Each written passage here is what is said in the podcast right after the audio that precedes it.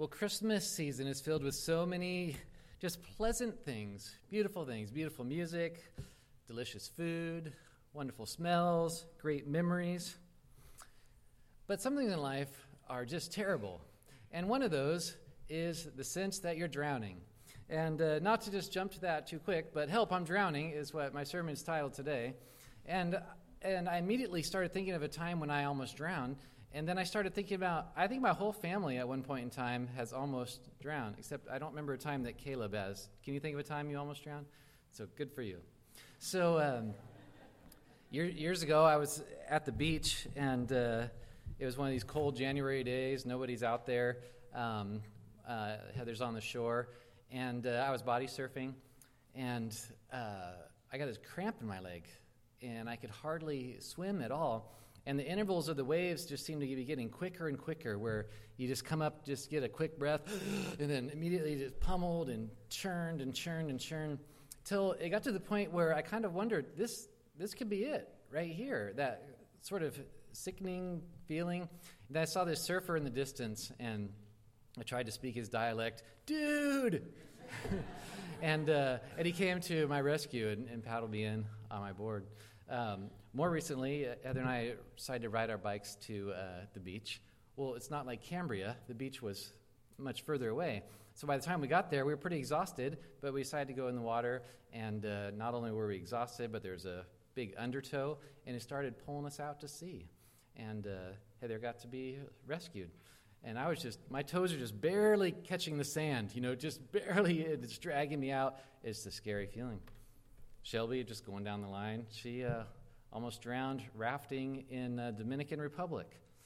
And Phoebe, when she was maybe just an infant, we're at Lake Powell. The water just drops off real quick. I'm supposed to be watching her. Heather's like, "Oh yeah, you got her," and then she immediately just jumps right in the water, and we could see her eyes looking up. You know, it's kind of, uh, and uh, pulled her out of the water. The Lord is merciful, and uh, and we all pulled through those things, but that feeling of drowning is, is just terrible. Sometimes it's the crashing waves, the big events in life. Sometimes it's that uh, lost at sea, just kind of treading water kind of sensation. Sometimes we're drowning spiritually. We're kind of flailing. We, uh, maybe we feel like we've been treading water a long time and we just kind of want to just give up spiritually. Or maybe we're going along and, and a huge wave of life uh, decimates our world and, uh, and we can't come up for air. And spiritually, we get thrown around and tossed, and we feel like we are sinking. Well, the good news is that there is hope and there is help for those who struggle, for those who feel like they're drowning in their faith, for those who feel spiritually like you're, you're sinking. You don't have to sink. There's help and there is hope. That's our central truth this morning. For those of you who have been with us uh, last several weeks, we're studying the book of 1 Timothy.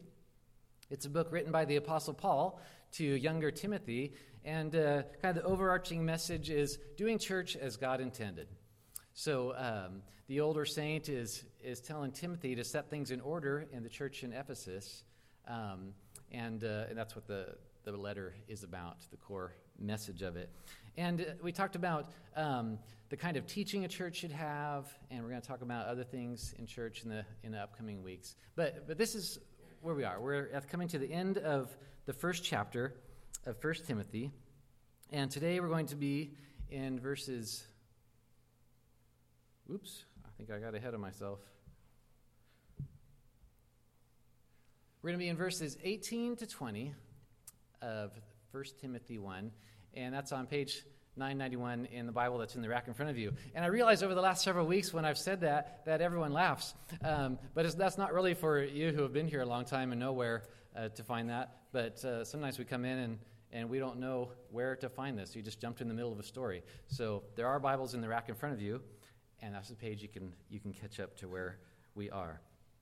We're going to look at four things this morning, four places to turn, four, uh, four things to do to go for help when we feel like we're floundering in our faith. And so this was written like I said, from Paul to Timothy. Timothy, a big leader in the church, although a younger man. And so, if you feel like you struggle in your faith, you are in very good company. Because Paul's giving this lesson to Timothy. It's like, press on. Don't lose heart. Don't sink in your faith. So, we're going to look at these four things together, and I hope it'll be just a real encouragement if you're in that, that boat. Uh, no pun actually intended. So, the first place you can go when you feel like you're struggling, when you feel like you're sinking, is back to the basic message of God's Word. So, look here, verse 18. It says, This charge I entrust you, Timothy, my child, in accordance with the prophecies previously made about you, that by them you may wage the good warfare, holding faith and a good conscience. By rejecting this, some have made shipwreck of their faith. So I'd like to just talk about some of those phrases as we uh, explore this together. Wage the good warfare, kind of a, a metaphor for the Christian life.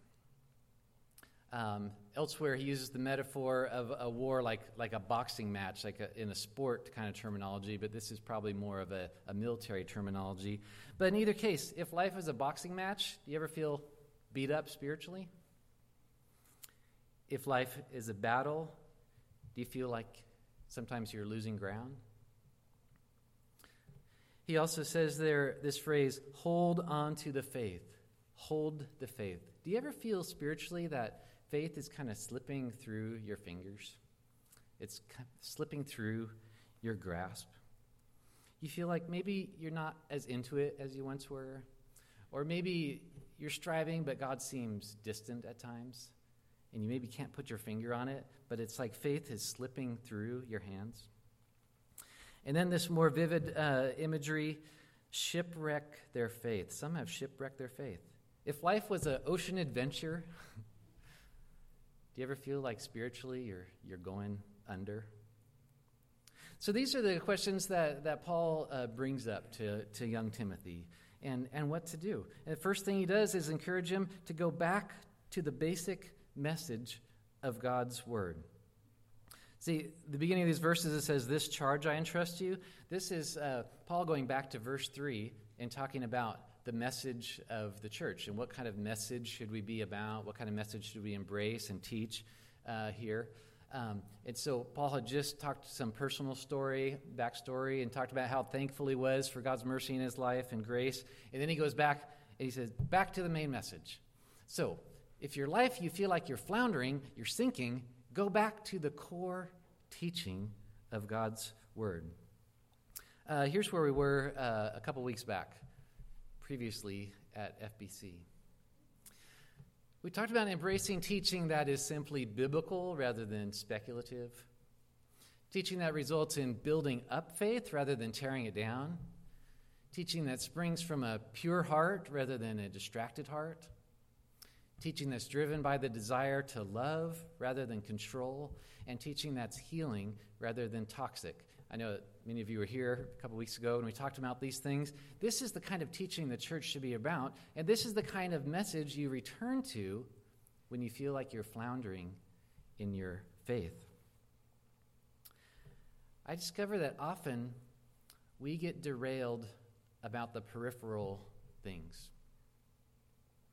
Sometimes people struggle in their faith because of something done in the name of Christianity that sours their faith. Maybe this is something current in the world, or maybe it's something historical. And sometimes people will bring up things like the Crusades. Um, well, I could be pretty certain that the Lord God who created people uh, hated the Crusades. And uh, so if we get hung up there, that sends us down a path of, of floundering. Sometimes we get, we get uh, shaken in our faith because of things that uh, Christian leaders have done, either publicly or personally. You know, we've been let down by a Christian leader. We've been, um, you know, they haven't responded how we thought they should. They had a moral failure. You know, we don't like their tie or lack of it or whatever it might be. And, uh, and, it, and it erodes our faith. And sometimes it's just those rabbit trails we go on that get us sidetracked. Well, go back to the core heart of the message, the gospel, that Christ came to save sinners like us. The heart of the message. Go back to the basic creeds. Can you affirm the, some of these familiar creeds, like the Apostles' Creed? It says, I believe in God, the Father Almighty, the creator of heaven and earth. I believe in Jesus Christ, God's only Son, our Lord, who was conceived by the Holy Spirit, born of the Virgin Mary, suffered under Pontius Pilate, was crucified, died, and was buried. He descended to the dead. On the third day, he rose again. He ascended into heaven. He is seated at the right hand of the Father, and he will come to judge the living and the dead. I believe in the Holy Spirit, the Holy Catholic Church, that's the whole the universal church, the communion of the saints, the forgiveness of sins, the resurrection of the body, and the life everlasting. If you believe these things, say amen. Amen. This is the core, the core of our faith. You're floundering, go back to the core. Because sometimes we think we're struggling with Christianity, but we're struggling with the cred, not with the core. Um, our family grew up uh, boating a lot, water skiing, and etc. And sometimes the equipment in the boat got real um, slimy and gross. Sometimes uh, seaweed, sometimes gasoline, sometimes you know barnacles and whatever. And I'm just thinking of what if I was drowning, and somebody offered me that slimy rope with barnacles on it. You know, it's a ski handle covered with you know crust. I, I would grab onto that. The rope is the rope is sure it's secure. It might scratch, it might be slimy, it might be gross, but the core is, is will hold. And sometimes in our faith, we need to think about that. Oh, well, I was kind of, you know, torqued by this person at church, or oh, I don't know what I think about that, and you just kind of wander, wander, wander. Don't wander. Come back and grab onto what will never, will never shake. When I was uh, a kid in high school, um, maybe a little earlier in that, um, our family was very deeply hurt by a Christian leader in our church in, in ways I'm not really even comfortable talking about here, um, you know, publicly to everybody. And each of my many siblings, we had to decide what we were going to do with that. Were we going to let that derail us? Or were we going to let that drive us directly to the source, to, to the firm rope, to the anchor, to the core, to Christ Himself? And uh, in God's mercy, um, we found that Christ himself holds plenty strong. This phrase says that by them you may wage the good warfare. By going back to these core things, we can, we can persist and continue on and be strong in the faith. We don't have to sink, we don't have to flounder. But that's not all that Paul has to say. There's, there's more hope, there's more help. And secondly, go back to past spiritual landmarks. Uh, it continues on, verse 18 says this, or in the middle of that section we said in verse 18, it says, uh, In accordance with the prophecies previously made about you. So apparently, probably when uh, Timothy first went into ministry, there were some prophecies, some truth spoken over Timothy and his life in a very moving spiritual uh, experience. And Paul says, uh, you know, if you're struggling with the battle, go back to that point in time. Remember the prophecies about you. Remember when you first turned your life over to Christ. Remember, remember, remember. Go back and think about those things. The Bible often tells us to remember. This is the table of remembrance. So we could remember the Lord's death until he comes. Um, the book of Deuteronomy, written to um, the wandering people, uh, it's the, the new community of, of God, the Israelites. They had, they had been brought out of Egypt. Um, almost to the promised land, but because of their unbelief, they, they ended up wandering for a whole generation out in the wilderness. And then, toward the end of that time, that's when Deuteronomy was addressed to to this group of people. And Deuteronomy again and again says, Remember, remember. And here's a few of the things it says to remember. In chapter 4, Remember the day you stood before the Lord your God at Horeb. When the Lord said to me, Assemble the people to me, that I may let them hear my words, so they may learn to fear me all the days they live on the earth, and that they may teach their children. This is when uh, God's people first received the law of God. It's, so it was their first, you know, kind of formal encounter with God's law as a, as a package deal, so to speak. And uh, God says, Go back and remember that day. Remember when you first encountered what Jesus was all about. Remember when you first encountered God's truth. Maybe you were a little tyke in Sunday school. Maybe you were a little kid in uh, vacation Bible school like I was. Or maybe you were uh, an adult well into life. But whatever that time was that you first opened your life to God's truth, go back and remember that. What else? Um, chapter 5 says, You shall remember that you were a slave in the land of Egypt, and the Lord your God brought you out from there with a mighty hand and an outstretched arm. Again and again, God points him back to the great exodus, the great deliverance out of, of Egypt. The whole, in the Old Testament, the great deliverance story is being taken out of Egypt. In the New Testament, the great deliverance story is that we've been forgiven of our sins because of Christ's death. How has God delivered you? Absolutely, if you are a child of God, the greatest deliverance experience is, is that one right there when, when Christ saved you.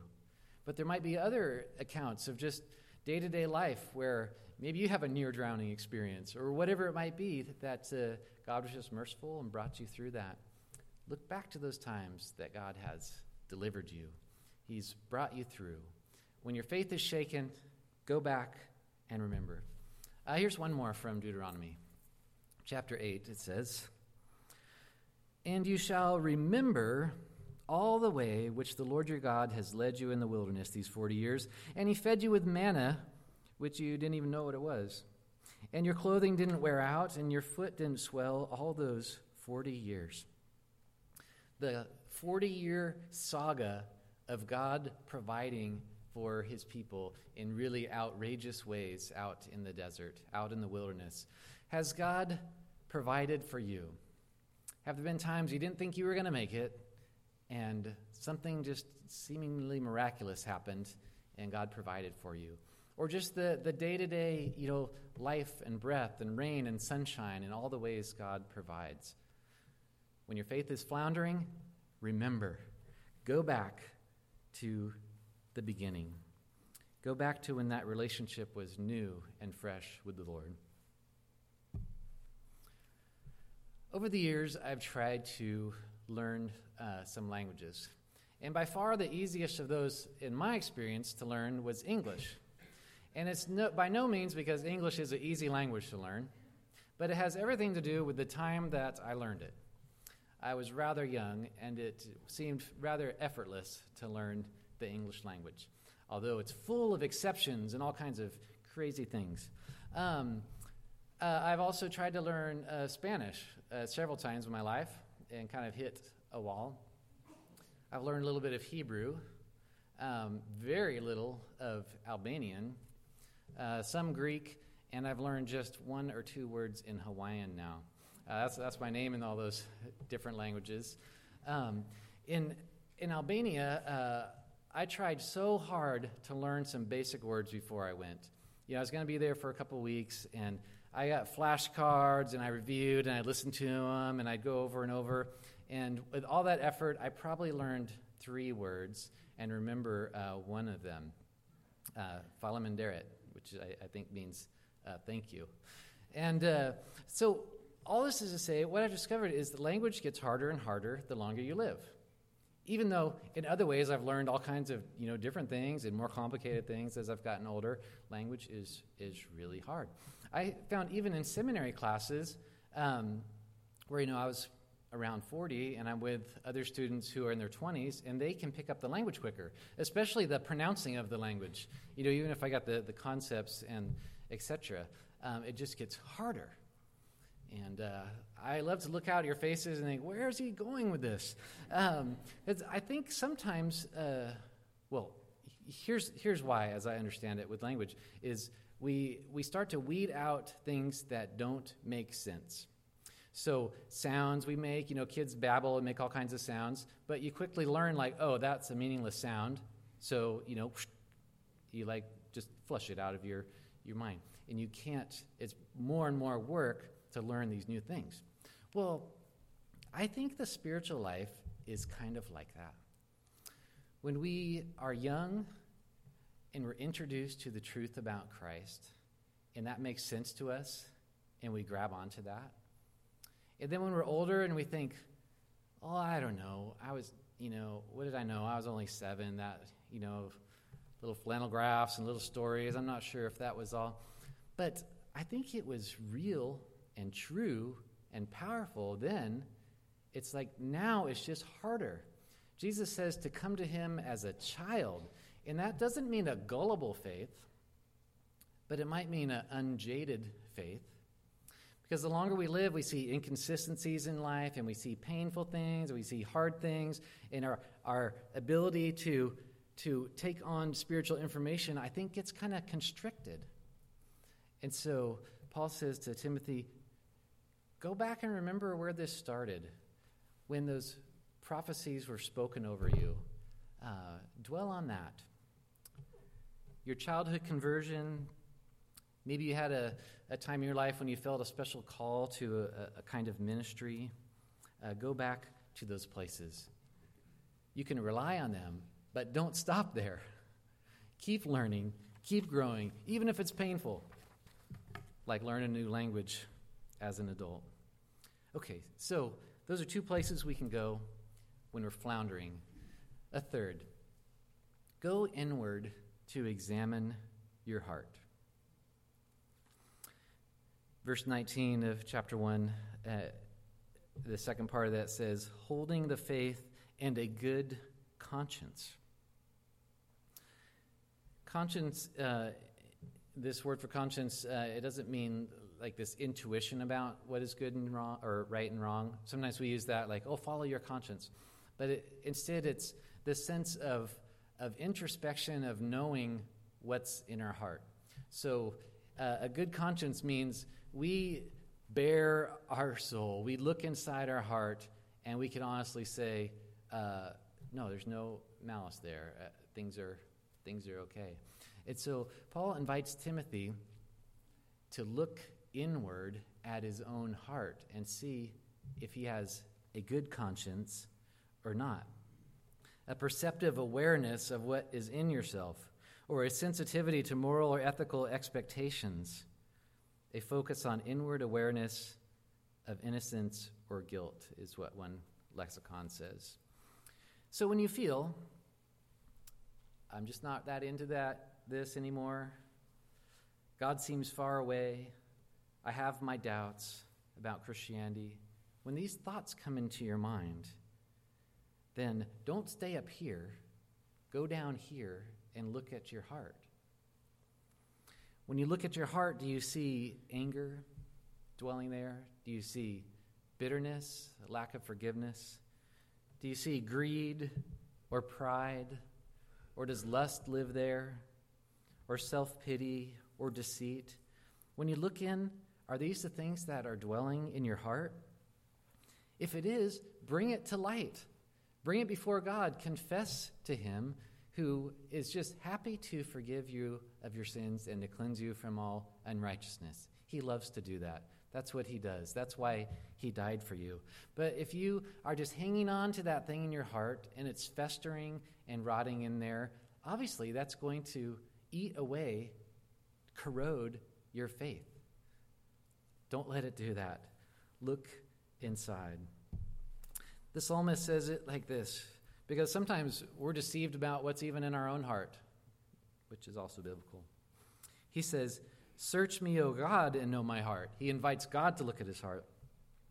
Try me and know my thoughts, and see if there is any grievous way in me, and lead me in the way everlasting. If you're floundering in your faith, you might need to take a break and go right to God and allow Him to expose your heart, what's in there, and get right with Him. we have this shop vac at our house we've had a long time ago. It's one of those strange gifts I think I got for my wife, uh, which, you know, don't, don't do that, men. But um, uh, anyway, it was, it was barely working, and uh, I opened it up and I realized the filter was entirely clogged with, you know, whatever I had vacuumed up last. And, you know, that's what our, our hearts do. You know, we're like, we just keep trying, trying, trying harder. You know, ah, it's not working. And, and we don't look inside and realize, oh, I got all this gunk all around my heart.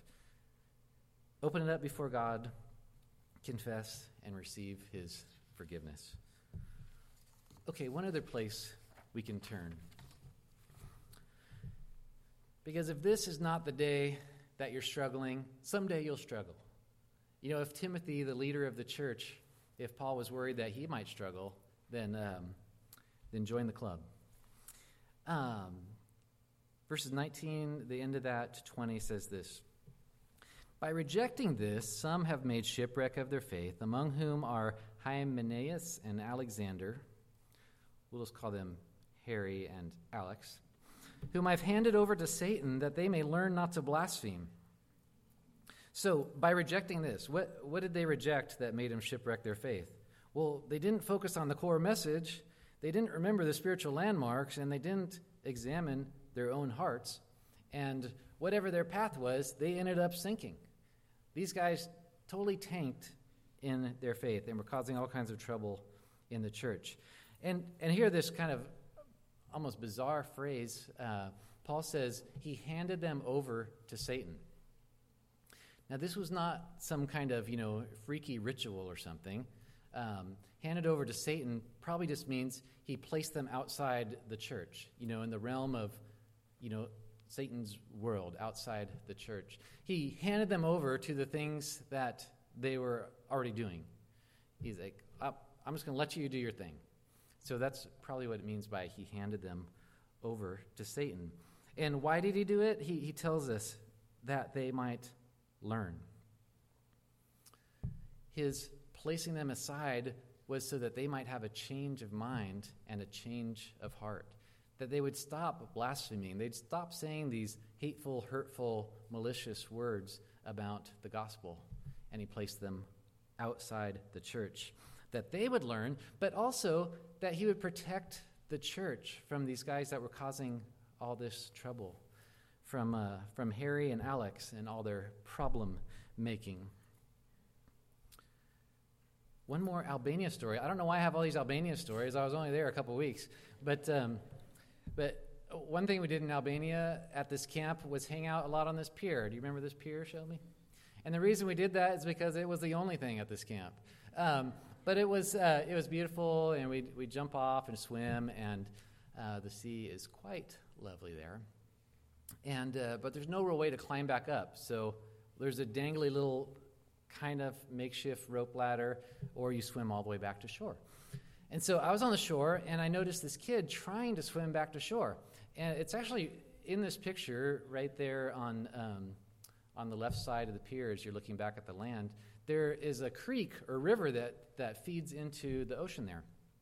And this kid was trying to swim back right in line with this creek, and he was making no progress, and he looked like he was really, you know, he was panicking. He was, he looked terrified. And uh, I thought, well, how can I help this guy out? And he was a pretty little kid. I thought I could handle this. And so I got him, and I, I was able to drag him and make a little more progress. And I drug him for a while, and we were getting kind of close. But, uh, but I couldn't do it anymore. This little guy was taking me down. And uh, I eventually, I literally had to just kick him away from me and push him. I know it's not doesn't sound nice, but uh, it was either you know, it was either uh, both of us or just him. And I thought, well, you know. so, but I did call out for more help. I like, hey, because there's some guys like acting as lifeguards on the pier. I, I came back to him too, but I just I had to breathe. Uh, but he was he was taking me down with him. So eventually we pulled him out of the, the mainstream and, and we, we got to shore whole, whole rest of the week, he would kind of joke about it. He'd come up to me, he'd kind of laugh. It's like, he, he didn't really speak English, he mostly spoke Albanian, but he said something and he thought it was funny about that experience, about almost drowning me. Um, but uh, this is most certainly what happens in a lot of cases in the Christian life. uh, we're going along and we attach ourselves to somebody who's drowning, somebody who's tanked in the faith. They've, they've given up. This is nonsense. They, they are um, they're doing their own thing. We attach ourselves to them, and we find that we're going down with them. This I've seen this happen. I saw it happen a lot of times in, in the years over in youth ministry. Um, these relationships form, and pretty soon you just don't see that person anymore. And uh, this is why Paul said, uh, Harry and Alex, you're out of the church. You're not bringing down the whole church. You're, when you uh, come around, then we'd be happy to have you back, but you're kicking them out. So there might be relationships in your life that you have to put some space. You might have to say, that person's dragging me under. I got to give space. Because should we be rescuing people that are drowning? Yes. Those people who are who are, you know, flailing around in life, should we come alongside them and, and let them drown? No. We should come and rescue them. But when they are dragging us under, then you have to kick away and catch your breath, and uh, or or you go down with them. I'm just so thankful that the Lord has given us uh, help when we have those times when we struggle. Help by uh, giving us His, His Word that we can latch onto. Help by giving us those, those spiritual landmarks in life that we could go back and think, yep, when I was in third grade and I walked down that aisle, uh, that was real, and I'm, i remember that. He's given us help by uh, pointing out that we have to go unclog our own heart or rather, let Him unclog our heart. And He's given us help by uh, giving us the freedom to distance ourselves from those relationships that drag us under. But the truth is that uh, each of you has to decide are you going to, to flail out at sea and just let go and sink, or are you going to go for help? It's our, our challenge. If your faith is sinking, go get help. It's a decision each person in this room has. And my, my desire is to see you and I go for help when we're floundering in our faith. And it's really, um, it's really a choice that you need to, to make today. And I'd love to just pray for us this morning because I'm sure there's some people in this room that this is the season uh, when you struggle. And uh, please go for help. Would you pray with me? Heavenly Father, I am so thankful for your mercy in our lives and uh, your patience with us when we struggle and for giving us help because you desire greatly that we are, are close with you. You desire that you are close with us and that we dwell together in such unity and, and such strength of faith. And so, Lord, I pray, pray that if there's anyone here this morning that feels like they're sinking, that they would turn to you this morning and get help and find it in you. And uh, Lord, we love you, and we just give you this day in Christ's name. Amen.